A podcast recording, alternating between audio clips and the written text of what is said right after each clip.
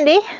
Oh, hey, Nicole. Are we back for another Spill the Beans? We are. So we're going to try something different this week. I was talking to my mom earlier, and she reminded me that you had a whole bunch of funny travel stories that involve condoms in random places throughout New York. Yeah, but everybody, don't get me wrong. It's it's not like I'm the condom queen of New York. There was a time in my life where I worked for a place where I had access to free condoms. And coincidentally enough, at that same time, my sister was working for a place that was in need of free condoms. So periodically, I would gather up a bunch of condoms and take a train up to New England and deliver these condoms to my sister. So here are two times where this pretty much bit me in the butt. The first time I was at the office and all I had was a briefcase. So I took all of my makeup out, I took everything out of the briefcase but my ID, and I stuffed it, I jam packed it filled with condoms. And then a friend called me up and was like, let's meet for a drink. Okay, fine. So I go downtown. You ever hung out in the seaport, Nicole? Yeah, a few times. I grew up by the yacht club on the water. Right, right, right. But at this time in New York, the South Street Seaport had like four or five different bars, so you could bar hop in the Oh. seaport. That seaport. I forgot yeah. about it. Yeah. No, So- I haven't been down there. Yeah, so it was a lot of fun. There was a lot of Wall Street types. You could bar hop, you go from place to place. There's usually live music. It was summertime, whatever. One drink turned into probably 12 if it's me. And so then I had to get a cab back and I was living in Brooklyn. So I get a cab, I get out of the cab, I go home. The next morning I wake up and I realize I don't have my briefcase. So I left the briefcase in the cab. So, like, how many condoms are we actually talking about here? Because my Uh, mom remembered the story better than I do. Like, is it like 10 condoms, or did you have a bag full of like a 100 condoms? I would say more than a 100 condoms. And Okay. so you had like a duffel bag full of condoms. It was a briefcase, but it was like a large briefcase. Like briefcase. a big briefcase. I don't know. Okay. The kind of briefcase that expands on the bottom like an accordion. Okay, so it wasn't like a show briefcase. No, no, it wasn't like this pretty briefcase that just to say, like, hey, look at my briefcase. It was like a literal Okay. briefcase that worked. I was a budget analyst at that time. I was always bringing home reams of budgets to go over. So I had a large briefcase. Anyway, the point is, I just figured it was lost, and I was getting ready to have to go, you know, downtown and get a new driver's license and the whole nine yards. But I get a phone call at the office the next day. Is this Cindy? I'm like, yes. I found your briefcase. Wait, so how did Nicole, I was mortified. How did you have your number? You had your number in your briefcase? Well, all I had left in there was an ID, and it was my work ID and my driver's license, and my work ID happened to have if lost, call this number. Oh. And so he oh. asked for me because he had my my name. Got it. Right.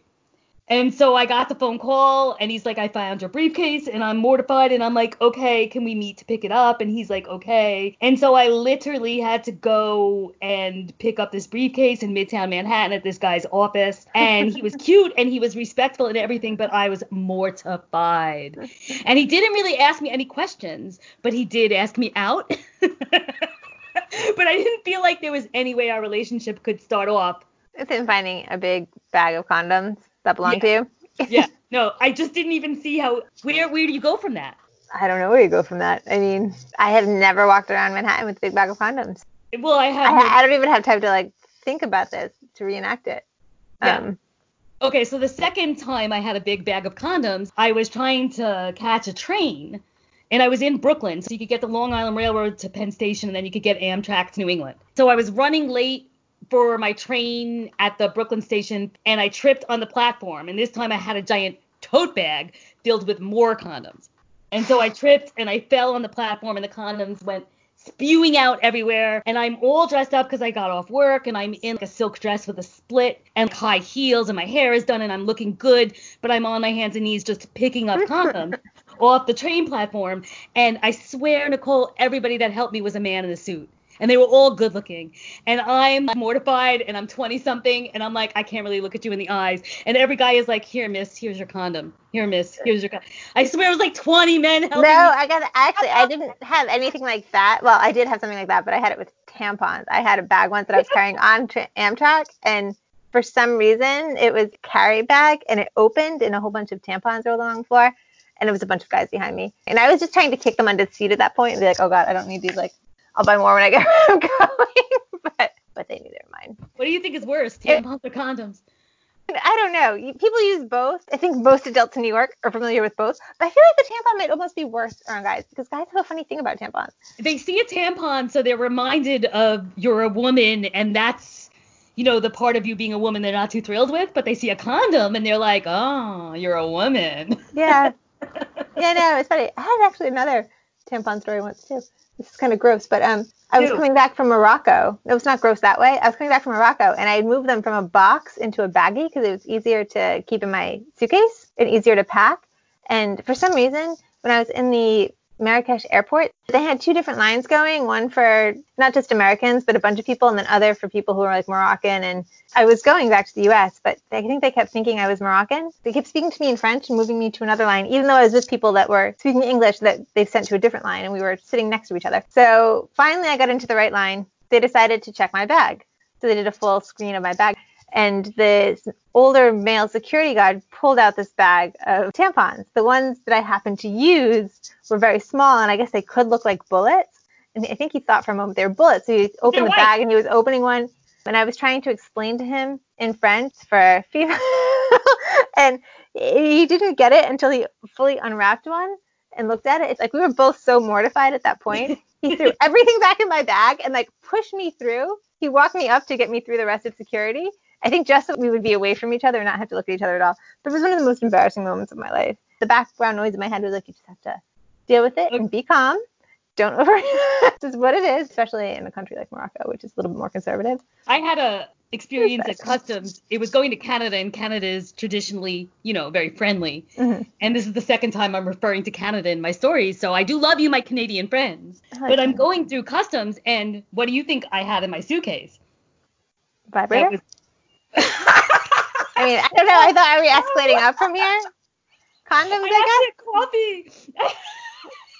I don't know. I thought we were escalating up. So no, I had bags of coffee. And so I got stopped at customs because they came up through the x ray. You know, they didn't know what it was. And I was bringing coffee to my friend. And so they opened up my suitcase and I didn't even think about it. But I had almost an empty carry on roller bag.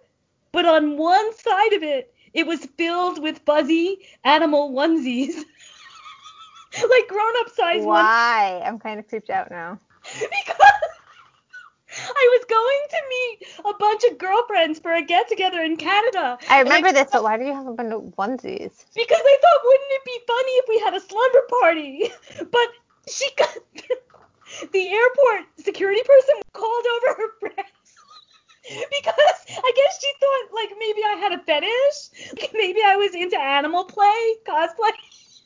Maybe. I mean, honestly, like I might be a little concerned if I saw someone that really only had animal onesies and coffee. I might be thinking, are they smuggling something? Is this going to be some weird thing where we have to track it and we're going to find out that there's this big drug cartel that's walking around with, you know, tiger onesies on? Right. Well, it was a unicorn, a chicken, and a giraffe.